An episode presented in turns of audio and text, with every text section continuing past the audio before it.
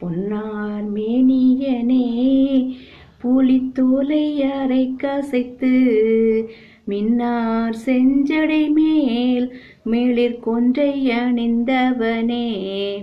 என்ன ஃப்ரெண்ட்ஸ் சாந்தி கதையரங்கம் தான் பண்ணி பண்ணிட்டு இருக்கான்னு நினச்சோம். பாட்டரங்கமும் ஆக்குறாளா அப்படின்னு நினைக்கிறீங்களா? இல்லை ஃப்ரெண்ட்ஸ் இது நான் பாடின பாட்டு இல்லை. சேந்தன் அமுதன் பாடுற பாட்டு. என்னடான்னு முழிக்கிறீங்களா? நேற்று எங்கே விட்டு வந்த வந்தியத்தேவனை ஞாபகம் இருக்கா? சேந்தன் அமுதன் அறிமுகத்துக்கு அப்புறம் சேந்தன் அமுதன் வீட்டுக்கு போய் அவங்க அம்மா சாப்பிட்ட போட்ட சாப்பாட்டை நல்லா முக்குனதுக்கு அப்புறம் க வ- குந்தவை பற்றியும் நந்தினி தேவியை பற்றியும் நினச்சிக்கிட்டே படுத்திருந்து கடைசியில் நித்ரா தேவியால் ஆட்கொள்ளப்பட்டு தூங்குனான்னு பார்த்தோம்ல அவன் தூங்கி முழிச்சு காலையில் கேட்ட முதல் குரல் இந்த சேந்தன் அமுதனோட பாட்டு தான் இவன் கண்ணை விழிச்சு பார்க்குறான் ஐயோ ரொம்ப நேரம் ஆயிடுச்சே அப்படின்னு பார்க்குறான் அங்கே சேந்தன் அமுதன் அழகா குளிச்சு முழுகி திருநீர் பட்டை போட்டு மார்க்கண்டேயனை போல இருக்கானாம். கையில் பூக்குடலை வச்சிருந்தானாம். இன்னொரு கையில் அந்த துரட்டியை வச்சு பா பூக்களை படிச்சுக்கிட்டே அது கொன்றை மலர்களை பறிச்சுக்கிட்டே இதை மாதிரி பாடிட்டு இருந்தானாம். இவனுக்கு எப்படி இருந்துச்சான் இப்படி இனிமையாகவும் அழகாகவும் பாடுற பிள்ளையின் குரலை கேட்க அவனோட அன்னைக்கு கொடுத்து வைக்கலையே அப்படின்னு நினச்சிட்டு வந்தியத்தேவன் எழுந்தானாம் சேர்ந்த நமுதன் அவன் சேர்ந்த நமுதனை போல தானும் பூந்தோட்டம் வளர்த்து சிவகைங்கரிய செஞ்சுட்டு ஏன் ஆனந்தமாக காலத்தை கழிக்கக்கூடாது? எதுக்காக கையில வேலும் வாளும் ஏந்தி கொண்டு ஊர் ஊராக அலையணும்? எந்த நேரமும் பிறரை கொல்வதற்கும் பிறரால் கொல்லப்படுவதற்கும் ஆயத்தமா ஏன் திரியணும்?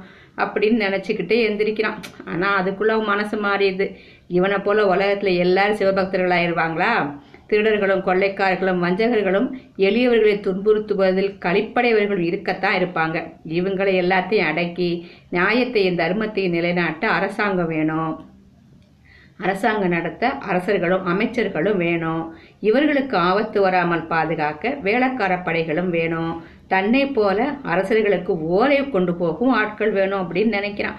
அதுக்கப்புறம் தான் அவனுக்கு உரைக்குது. ஆகா ஓலையை கொண்டு போய் முதல்ல சுந்தர சோழ சக்கரவர்த்தியை கொடுக்கணுமே. அந்த வேலையை முதல்ல பார்க்கணுமே. இப்படி பழுவேட்டையர் திரும்பி வர்றதுக்குள்ள பார்த்தாதான் சாத்தியமாகும். இல்லைன்னா சாத்தியம் இல்லாமலே போகலாம் அப்படின்னு நினைச்சிட்டு மலம்பலன்னு எந்திரிச்சு பூந்தோட்டத்துக்கு பக்கத்தில் இருக்கிற தாமரை குளத்தில் குளிச்சுட்டு வல்லவரையன் ஆடை ஆபரணங்கள் அணிந்து தன்னை நல்லா அலங்கரிச்சுக்கிறானாம் எதுக்குன்னு கேளுங்க சக்கரவர்த்தியை தரிசனம் செய்யறதுக்காகவும் இருக்கலாம் அல்லது பழுவேட்டரையரின் இளைய ராணியை பார்க்கறதுக்காகவும் இருக்கலாம். யாருக்கு என்ன தெரியும் அப்படிங்கிறார் கல்கி. காலை உணவுக்கு பின்ன சேந்தன் அமுதன் உச்சி வேளை பூஜை கைங்கரியத்துக்காக பூக்குடலையோட கிளம்புறான். வந்தியத்தேவனும் ச- சக்கரவர்த்தியின் தரிசனத்துக்காக அவன் கூட புறப்படுறான். ரெண்டு பேரும் நடந்தே போறாங்க. குதிரைக்கும் இளைப்பாறத்துக்கு அவகாசம் கொடுக்கணும்ல? ஏன்னா அப்புறம் திருப்பியும் துரித பயணத்துக்கு உபயோகப்படுத்தணும்ல? அதனால அது இன்னொரு இன்னொரு காரணம் என்னன்னா கோட்டை வாசல் போய் சேர்ற வரையில அமுதனுடன் பேச்சு கொடுத்துக்கிட்டே இன்னும் சில விவரங்களை தெரிஞ்சுக்கலாம்ல அப்படின்னு. அப்ப அவன் அமுதன் கிட்ட கேட்குறான் உன் அண்ணன் அண்ணன் உங்க அம்மாவை தவிர உனக்கு வேற யாரும் உற்றார் உறவினர் கேட்கல இருக்காங்களா? அப்படின்னு. இருக்காங்க. என் அன்னையும் அன்னையுடன் கூட பிறந்த ஒரு தமக்கையும் தமையனும் உண்டு. அதாவது ஒரு ஒரு சகோதரியும் சகோதரனும் உண்டுன்னு தமக்கை காலமாகி விட்டாள். சகோதரி காலமாயிட்டா. தமையனா சகோதரன் வந்து கோடிக்கரை குழகர் கோயிலில் புஷ்ப கைங்கரியம் செய்கிறார். அத்துடன் இரவு நேரங்களில் கலங்கரை விளக்கத்தில் தீபம் ஏற்றி பாதுகாக்கவும் செய்கிறார். அவனுக்கு அவருக்கு வந்து ஒரு புதல்வனும் புதல்வியும் உண்டு. புதல்வி அப்படின்னு நிறுத்துறான். புதல்விக்கு என்ன? ஒண்ணுமில்ல. எங்கள் குடும்பத்திலேயே ஒரு விசித்திரம். சிலர் ஊமையாக பிறப்பாங்க. மற்றவர்களுக்கு இனிய குரல் க கிடை எடுத்திருக்கும் நல்லா பாடுவாங்க. அவன் மாமன் மகள் ஊமை இல்லையே. இல்லை இல்லை. அப்படியானா நன்றாக பாடக்கூடியவள்னு சொல்லு. உன்னை காட்டிலும் நல்லா பாடுவாளா? அழகா இருக்கிறது உங்கள் கேள்வி. குயில் காக்கியை விட நன்றாய் பாடுமா? என்று கேட்பது போல இருக்கு பூங்குழலி பாடினால் சமுத்திரராஜா அலையெறிந்து ஓசை செய்வதை நிறுத்திவிட்டு அமைதியா கேட்பாராம். ஆடு மாடுகளும் காட்டு மிருகங்களும் கூட மெய்மறந்து நிற்குமா? ஓ அப்பதான் மாமன் மகள் பூங்குழலின் பேர் சொல்றான். உன் மாமன் மகளின் பெயர் பூங்குழலியா? அழகான பெயர். பெயர் மட்டும்தானே அழகு? அப்படிங்கிறான்.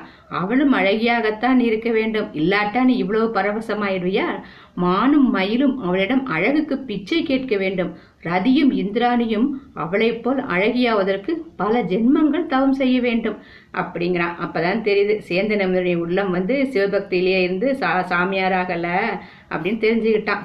அப்படியெல்லாம் உனக்கு தகுந்த மணப்பெண்ணு சொல்லு. மாமன் மகளானதால முறப்பண்ணும் கூடத்தானே கல்யாணம் எப்போ அப்படின்னு கேட்குறான். எனக்கு தகுந்தவள் நான் ஒரு நாள் சொல்ல மாட்டேன். நான் அவளுக்கு எந்த விதத்துலயும் தகுதி இல்லாவன் அந்த காலத்துல போல பூங்குழலிக்கு சுயம்பரம்னு ஒண்ணு வச்சோன்னா ஐம்பத்தாறு தேசத்து ராஜாக்களும் வந்து போட்டி போடுவாங்க.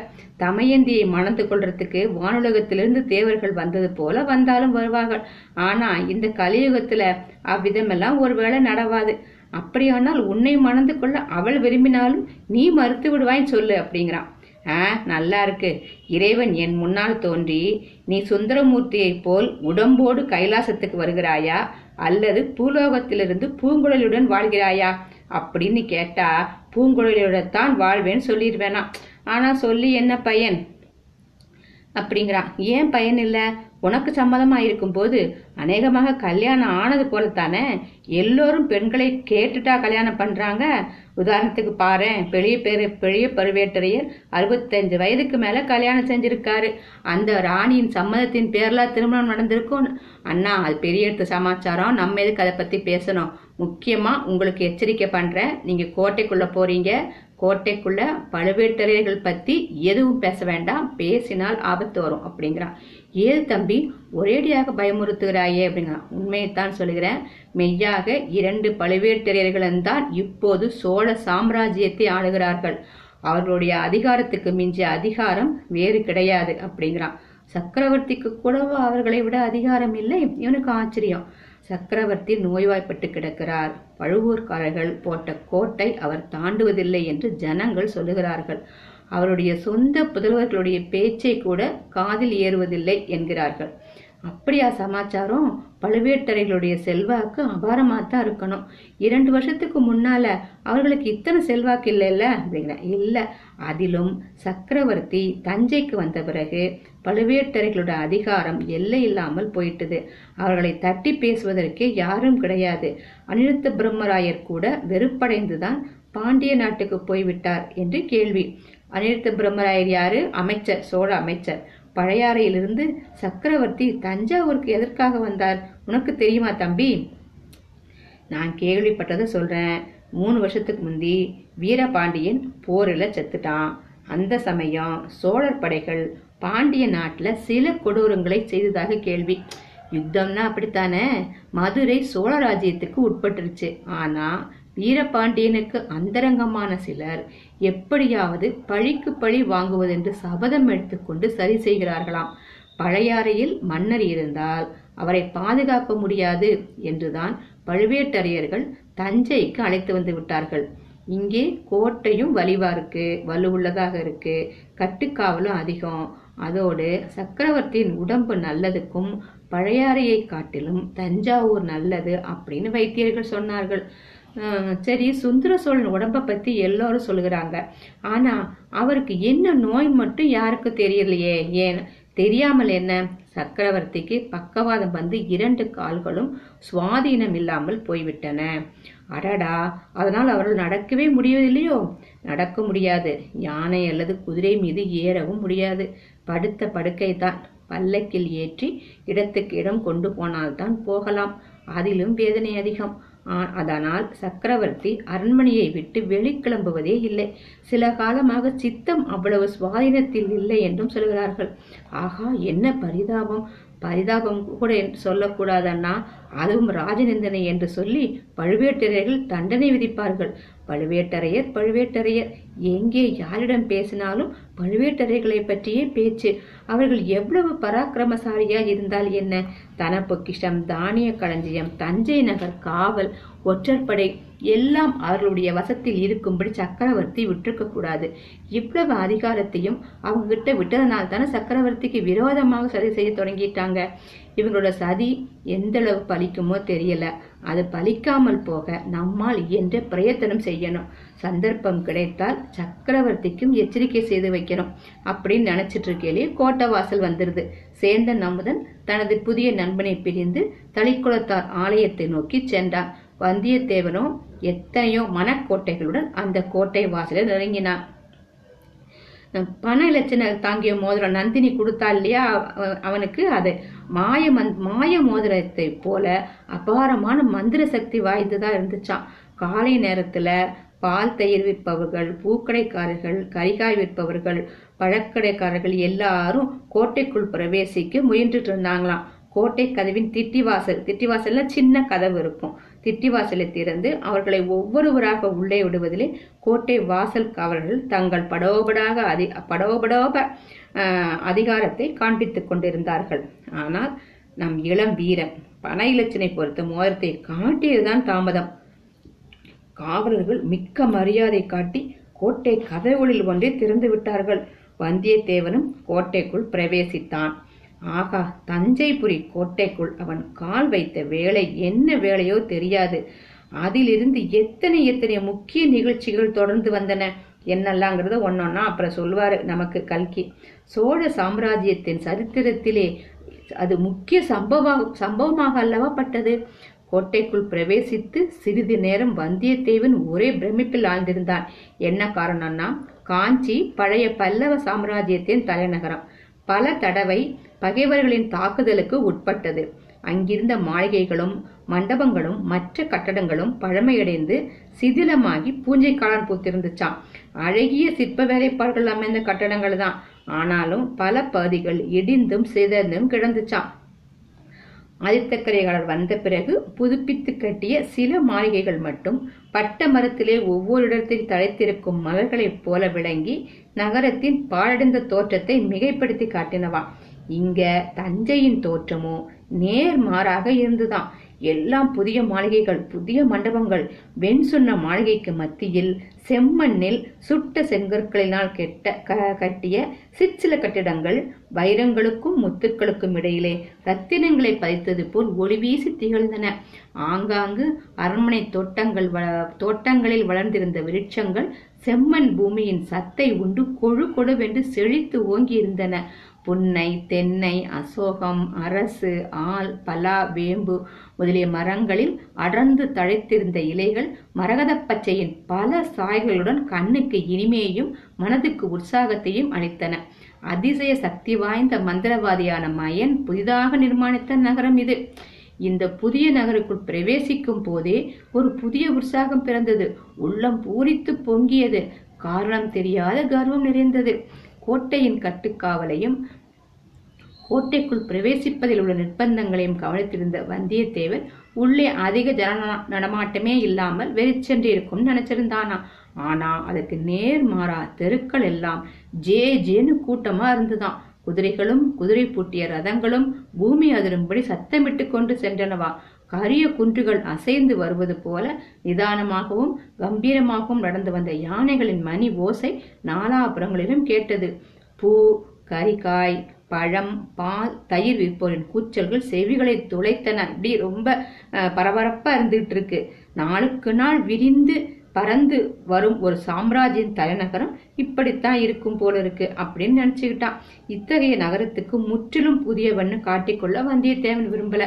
யாராவது யாரையாவது வழி கேட்டா ஏற இறங்க பார்த்து இந்த ஊருக்கு புதியவனா? அப்படின்னு அலட்சியமாக பேசுவாங்க. அரண்மனைக்கு வழி கேட்கிறவனை வெளியூரிலிருந்து வந்த பட்டிக்காட்டான் அப்படின்னு கூட நினச்சிருவாங்களாம். ஆகையால் யாரையும் வழி கேட்காமலேயே சக்கரவர்த்தியின் அரண்மனையை கண்டுபிடித்து போய்விட வேண்டும். அது அப்படி ஒன்றும் முடியாத காரியமாக இருக்காதுன்னு நினச்சிக்கிறான். எந்த பக்கம் நோக்கினாலும் மாட மாளிகைகள் மீது மகர தோரணங்களும் கொடிகளும் தோன்றின. வேகத்துடன் வீசிய மேலக்காற்றுடன் அவை துவந்த யுத்தம் செய்து சடசட படபடவென்று சத்தம் செய்து கொண்டு பறந்தன. புலிக்கொடிகளும் பனைக்கொடிகளுமே அதிகமாக காணப்பட்டன. மற்ற எல்லா கொடிகளையும் தாழ்த்தி கொண்டு மேக மண்டலத்தை அளாவி கம்பீரமாக ஒரு பெரிய புலிக்கொடி பறந்தது. அதுவே சக்கரவர்த்தி தங்கும் அரண்மனையாக இருக்க வேண்டும் அப்படின்னு வல்லவரை நினைச்சுக்கிட்டானா. அக்கொடி பறந்த திக்கை நோக்கி தான் மேலே செல்ல வேண்டிய காரியத்தை பற்றி சிந்தித்து கொண்டே நடந்தான் சக்கரவர்த்தியில் சக்கரவர்த்தியை நேரில் சந்தித்து ஓலையை கொடுப்பது முதற் காரியம் அதோடு ஆதித்த கரிகாலர் நேரில் வாய்மொழியாக தெரிவிக்கச் சொன்னதையும் சொல்ல வேண்டும். சின்ன பழுவேட்டரையரின் அனுமதியின்றி சக்கரவர்த்தியை பார்க்க முடியாது. அவருடைய அனுமதியை எப்படி பெறுவது? கோட்டைக்குள் பிரவேசிப்பதற்கு தெய்வம் துணை செய்தது. ஆனால் முழுவதும் தெய்வம் வழிகாட்டும் அப்படின்னு இருந்துடலாமா சக்கரவர்த்தியை கண்டுபிடிப்பதற்கு நாமே தான் புதிய யுக்தி கண்டுபிடிக்கணும். அது என்ன யுக்தி? வானர் குலத்தில் வழி வழியாக வந்த மூளையை கொஞ்சம் வேலை செய்யி கற்பனா சக்தியை இது பண்ணுன்னு அவன் மூளைக்கு அவனே கட்டளை இட்டுக்கிறான். பெ- பெரிய பெ- பெரிய பழுவேட்டரையர் இன்னும் கோட்டைக்கு வந்து சேரல அப்படின்னு உறுதிப்படுத்திக்கிறான். கோட்டலை கோட்டை வாசலை தாண்டி உள்ளே வந்ததும் அங்கே உட்புறத்தில் இந்த காவலன் ஒருவனிடம் ஏனப்பா பழுவேட்டரர் திரும்பி வந்துட்டாரா? அப்படின்னு கேட்குறான். யாரை கேட்கிறார் தம்பி? சின்னவர் அரண்மனையிலே தான் இருக்கிறார் அப்படிங்கிறான். அது எனக்கு தெரியாதா? நடுநாட்டுக்கு சென்றிருந்து பெரியவரை பற்றி தான் கேட்கிறேன். ஓ பெரியவர் நடுநாட்டுக்கா சென்றிருந்தார்? அது எனக்கு தெரியாது. நேற்று மாலை இளையராணியின் பல்லக்கு திரும்பி வந்தது. பெரிய அரசர் இன்னும் வரவில்லை. இன்று இரவு திரும்பக்கூடும் என்ற செய்தி வந்திருக்கிறது. அப்படின்னா காவலன் இது நல்ல செய்தி தான் பழுவேட்டர் திரும்பி வர்றதுக்குள்ள எப்படியும் சக்கரவர்த்தியை பார்த்து ஓலையை கொடுக்கணும்? அதுக்கு என்ன வழி? வந்தியத்தேவனுடைய மூளையில் ஒரு யோசனை உதயமாயிட்டது. அடுத்த கணமே முகத்தில் கவலை குறியும் குறும்பு புன்னகையும் குதூகல மலர்ச்சியும் தோன்றிச்சான் சக்கரவர்த்தியின் அரண்மனை அணுவதற்கு முன் அவன் அதிகமாக அலைந்து திரிந்திருக்க வேண்டியிருக்கவில்லை. பெரிய புலிக்கொடியை பார்த்து கொண்டே போனான். விரைவிலேயே அரண்மனை முகப்பை அடைந்து விட்டான். இது எத்தகைய அரண்மனை? தேவலோகத்தில் இந்தேவேந்திரனுடைய அரண்மனையும் உஜ்ஜயினி நகரத்து விக்ரமாதித்தனுடைய அரண்மனையையும் போலவல்லவா இருக்கிறது? இந்த முன்வாசல் மண்டபத்து தூண்களை செய்திருக்கும் சிற்ப வேலைகளின் அற்புதம்தான் என்ன? ஒவ்வொரு தூணிலும் செது செதுக்கியிருக்கும் குதிரை முன் கால்களை தூக்கி கொண்டு அப்படியே பாய்வது போல இருக்கிறதே. அரண்மனையை அடைவதற்கு பல பாதைகள் நானா திசைகளிலிருந்தும் வந்துச்சாம் ஒவ்வொரு பாதை முடிவிலும் இரண்டு குதிரைகளும் சில காலால் வீரர்களும் நின்றார்களாம். அங்கு கிட்ட நெருங்கி வராமலே அவ்வீதிகளில் நடமடைய ஜன்னங்களில் பலர் திரும்பி போயிட்டாங்களாம். ஒரு சிலர் அவர்கள் கிட்டே வந்து சற்றே நின்று அரண்மனை முகப்பை எட்டி பார்த்துவிட்டும் புலிக்கொடியால் அதாவது பயந்தான் அவங்க கிட்ட போனால் ஏதாவது சொல்லுவாங்களோ எதுக்குன்னு கேட்பாங்களோன்னு பயந்தான் அதனால கூட்டம் சேராமல் இருக்க சொல்லி காவலர்கள்லாம் கை காட்டி அப்படியே போய்கிட்டே இருக்காங்களாம். வந்தியத்தேவன் மற்றவர்களைப் போல கொஞ்சம் கூட தயங்கி நிற்கலையாம் ஏன்னா தயங்கி நின்னா கண்டுபிடிச்சிருவாங்கல்ல அசல் ஆள்னு அதனால அஹ் த- த- உடனே அங்கே இருந்தவங்க அவருடைய வேல்களும் மு- ரெண்டு வேலை சேர்த்து அவனை தடுத்து நிறுத்துறாங்க. வேல் முனைகள் பொருந்தி வழியை அடைத்தனவாம் வந்தியத்தேவன் தன்னுடைய மந்திர மோதிரத்தை நீட்டினான் அதான் அந்த தந்த மோதிரம். புலி பனை இலச்சினை ப- ப- பதித்து தந்த மோதிரம். நந்தினி தேவி கொடுத்தது. அவ்வளவுதான். அதை பார்த்த உடனே அவ்வீரர்களின் முடுக்கும் பெருமிதமும் அடங்கின. ஒருவர் பின் ஒருவராக மூன்று பேர் மோதிரத்தை உற்று பார்த்தார்கள். சரி வழிவிடுங்கள் என்று ஒருவன் சொன்னான். இரண்டு வேல்கள் உடனே அகன்று நின்று வழிவிட்டன. வந்தியத்தேவன் மிடுக்குடன் நடந்து சென்றான். ஆயினும் என்ன? இன்னும் எத்தனை காவல்கள் இப்படி இப்படி உண்டோ தெரியல. சின்ன பழுவேட்டர் எங்கே இருக்கிறாரு? எப்படி விசாரிப்பது? யார்கிட்ட கேட்கது அவரோட அனுமதி இல்லாம சக்கரவர்த்தியை பார்க்க முடியாது. இந்த பெருமா பெரிய விஸ்தாரமான அரண்மனையில நோயாளியான சக்கரவர்த்தி எங்கே இருக்காரு? என்ன செய்யறாரு எப்படி தெரிஞ்சுக்கிறதுன்னு யோசிக்கலையே. அவனுக்கு பின்னால சிலர் கூட்டமா வர்றத பார்த்துடுறான். திரும்பி பார்க்கறான் பத்து பதினஞ்சு பேர் கும்பலா வர்றாங்க. அவங்க எல்லாம் வந்து அந்த காவக்காரங்க பக்கத்துல நிக்கிறாங்க. அவங்க எல்லாம் உயர்ந்த பட்டு பீதாம்பரங்கள் தரித்திருந்தார்கள். முத்து மாலைகள் மகர கண்டிகைகள் காதில் குண்டலங்கள் சிலர் நெற்றியில் திருநீரும் மற்றவர்கள் சந்தன குங்குமம் செவ்வாது போட்டு ஓஹோ இவங்கள பார்த்தா புலவர்கள் போலல்லவா இருக்கிறது? ஆமா ஆமா புலவர்கள் தான் ஆனா கவிராயர்கள் வந்திருக்கிறார்கள் வழிவிடுங்கள்னு ஒருத்தன் சொல்றான். புல- புலவர்களோட தலைவன். தெரிஞ்சு போச்சு. ஓஹோ இவங்க புலவர்கள் தான் அப்படின்னு. சின்ன பழுவேட்டரையர் ஆஸ்தான மண்டபத்தில் இருக்கிறார். அவற்றை கொண்டு போய் விடு அப்படின்னு ஒரு வீரனை பார்த்து சொல்றான் உடனே புலவர்கள் ஏதாவது பரிசு கிடைச்சா இங்கே கொஞ்சம் வந்து போகும்போது கொடுத்துட்டு போங்க அப்படின்னு இன்னொரு இன்னொரு காவக்காரன் சொல்கிறான் உடனே அவங்க எல்லாரும் சிரிச்சுக்கிறாங்க. வந்தியத்தேவனுக்கு இதை காதில் கேட்ட உடனே பழம் நழுவி பாலில் விழுந்ததுன்னு நினைச்சுக்கிட்டானா இப்படி இந்த புலவர்களுடனே போய் சின்ன பழுவேட்டையிட கொண்டு போய் சேர்ந்துடலாம். யாரையும் வழி விசாரிக்க வேண்டியதில்லை. நமக்கு சாமர்த்தியம் இருக்கு. இதோட இப்போ இவ்வளோ பெரிய அதிர்ஷ்டம் இருக்குன்னு நினைச்சிட்டு அந்த புலவர் கூட்டத்தோட கூட்டமாக அவனும் போயிடுறான். அந்த கூட்டத்திலேயே முன்னாடி போய் ஆஸ்தான மண்டபத்தில் புலவர்களுக்கு முன்னதாகவே வந்தியத்தேவன் போய் நிற்கிறான் அங்கே ஒரு உயர்ந்த சிம்மாசனத்தில் கம்பீரமாக வீற்றிருப்பவர் தான் சின்ன பழுவேட்டையராயிருக்க வேண்டும் அப்படின்னு யோசிச்சுக்கிறான். அவரை சுற்றிலும் பலர் கை கட்டி வாய் புதைத்து நின்றார்கள். அன்று வந்த ஓலைகள் பலவற்றை பார்த்து கொண்டு ஒருவர் நின்றார். கணக்காயர் கணக்கு சொல்வதற்கு காத்திருந்தார். காவல்படை தலைவர் தலைவர்கள் சின்ன பழுவேட்டரையருடன் அன்றாட கட்டளைகளை எதிர்பார்த்து நின்றார்கள். ஏவி வேலைகளை செய்வதற்கு பணியாளர்கள் காத்திருந்தார்கள். சிம்மாசனத்துக்கு பின்னால் நின்று சில ஏ- ஏவலாளர்கள் வெண்சாம்பரம் வீசிக்கொண்டிருந்தார்கள் மிடுக்கிலும் பெருமிதத்திலும் யாருக்கும் பின்வாங்காதவன வந்தியத்தேவன் கூட சிறிது அடக்க ஒடுக்கத்துடனே தான் சின்ன பழுவேட்டரிடம் அணுகினான். ஏன்னா அவர் தான் பெரிய ஆள் தெரிஞ்சு போச்சு இவன் இவனோட அங்கே காட்ட முடியாதுல்ல? பெரியவரை காட்டிலும் சின்னவர் வீர கம்பீரத்தில் இன்னும் ஒருபடி உயர்ந்தவராகவே காணப்பட்டார். நமது வீரனை பார்த்ததும் அவர் முகமலர்ச்சியுடன் யார் தம்பி நீ? எங்கிருந்து வருகிறாய்? என்று கேட்டார். வீர வாலிபர்களை கண்டால் சின்ன பழுவேட்டரின் கடுக்கடுத்த முகம் மலர்ந்துவிடும். நாடெங்கும் உள்ள வாலிப வீரர்களை தம்முடைய காவல் படையில் சேர்த்துக் கொள்வதில் அவருக்கு மிக்க ஆர்வம். தளபதி நான் காஞ்சிபுரத்திலிருந்து வந்தேன். இளவரசர் ஓலை கொடுத்து அனுப்பினார் என்று பணிவான குரலில் வந்தியத்தேவன் மறுமொழி சொன்னான். காஞ்சிபுரம் என்றதும் சின்ன பழுவேட்டரையின் முகம் கடுத்தது. என்ன? என்ன சொன்னாய்? அப்படின்னு திருப்பி கேட்கிறாரு. காஞ்சிபுரத்திலிருந்து இளவரசர் கொடுத்த ஓலையுடன் வந்தேன் அப்படிங்கிறான் எங்கே? இப்படி கொடு என் அலட்சியமாக கேட்ட போதிலும் அவருடைய குரலில் சிறிது பரபரப்பு தொனித்தது. வல்லவரையன் அடக்க ஒடுக்கத்துடன் ஓலை சுருளை எடுத்துக்கொண்டே தளபதி ஓலை சக்கரவர்த்திக்கு என்றான்.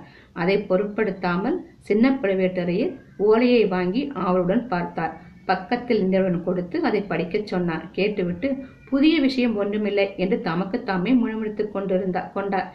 தளபதி நான் கொண்டு வந்த ஓலை என்றான் வந்தியத்தேவன் ஓலைக்கு என்ன? நான் கொடுத்து விடிய சக்கரவர்த்தியிடம் சக்கரவர்த்தியிடம் அப்படிங்கிறான். இல்லை என்னையே நேரில் சக்கரவர்த்தியின் கையில் கொடுக்கும்படி அப்படி சொ- சொல்ல வர்றான். ஓஹோ என்னிடம் நம்பிக்கை இல்லையா? இளவரசர் ஆதித்தர் அப்படிவிடம் சொல்லி அனுப்பினாரா? என்றபோது தஞ்சை கோட்டை தளபதியின் முகத்தில் எள்ளும் கொள்ளும் வெடித்தன. இளவரசர் அவ்வாறு சொல்லல தங்கள் தமையனார் தான் அவ்விதம் கட்டளையிட்டார் அப்படிங்கிறான். பாருங்க எப்படி பொய். என்ன என்ன பெரியவரை நீ எங்க பார்த்தா? அப்படின்னு கேட்கிறான். வழியில் கடம்பூர் சம்புவரையர் வீட்டில் ஒரு நாள் இரவு தங்கியிருந்தேன். அங்கேதான் பார்க்க நேர்ந்தது. இந்த மோதிரத்தையும் அவர்தான் கொடுத்து அனுப்பினார் அப்படின்னு சொல்றான். டூப்பு பாருங்க ஆஹா இதை ஏன் நீ முன்னமே சொல்லவில்லை? கடம்பூரில் இரவு நீ தங்கியிருந்தாயா? இன்னும் யார் யாரெல்லாம் வந்திருந்தார்கள் அப்படின்னு கேட்கிறாரு மழநாடு நடுநாடு திருமுனைப்பாடி நாடுகளிலிருந்து பல பிரமுகர்கள் வந்திருந்தார்கள். சரி சரி இரு இரு பிறகு சாவகாசமாக கேட்டுக்கொள்கிறேன். முதலில் நீயே இந்த ஓலையை சக்கரவர்த்தியிடம் கொடுத்து விட்டு வா. அப்புறம் தமிழ் புலவர்கள் வந்து விடுவார்கள். வளவளவென்று பேசிக்கொண்டிருப்பார்கள் அப்படின்னு சொல்லிட்டு அந்த பக்கத்தில் இருக்க காவல்காரங்கிட்ட இந்த பிள்ளையை சக்கரவர்த்தியிடம் அழைத்து போ என்று பக்கத்தில் உள்ள சொன்னோன்னு அந்த வீரனை தொடர்ந்து வந்தியத்தேவன் மேலும் அரண்மனையின் உட்புறத்தை நோக்கி சென்றான். மூன்று பக்கங்களில் அலை கடல் முழக்கம் கேட்கும்படியாக பறந்திருந்த சோழ ராஜ்ய ராஜ்யத்தின் சிம்மாதனம் சில காலமாக நோய்ப்படுக்கையாக மாறியிருந்தது. அதைத்தான் சுந்தர சோழர் தான் சொல்றாரு.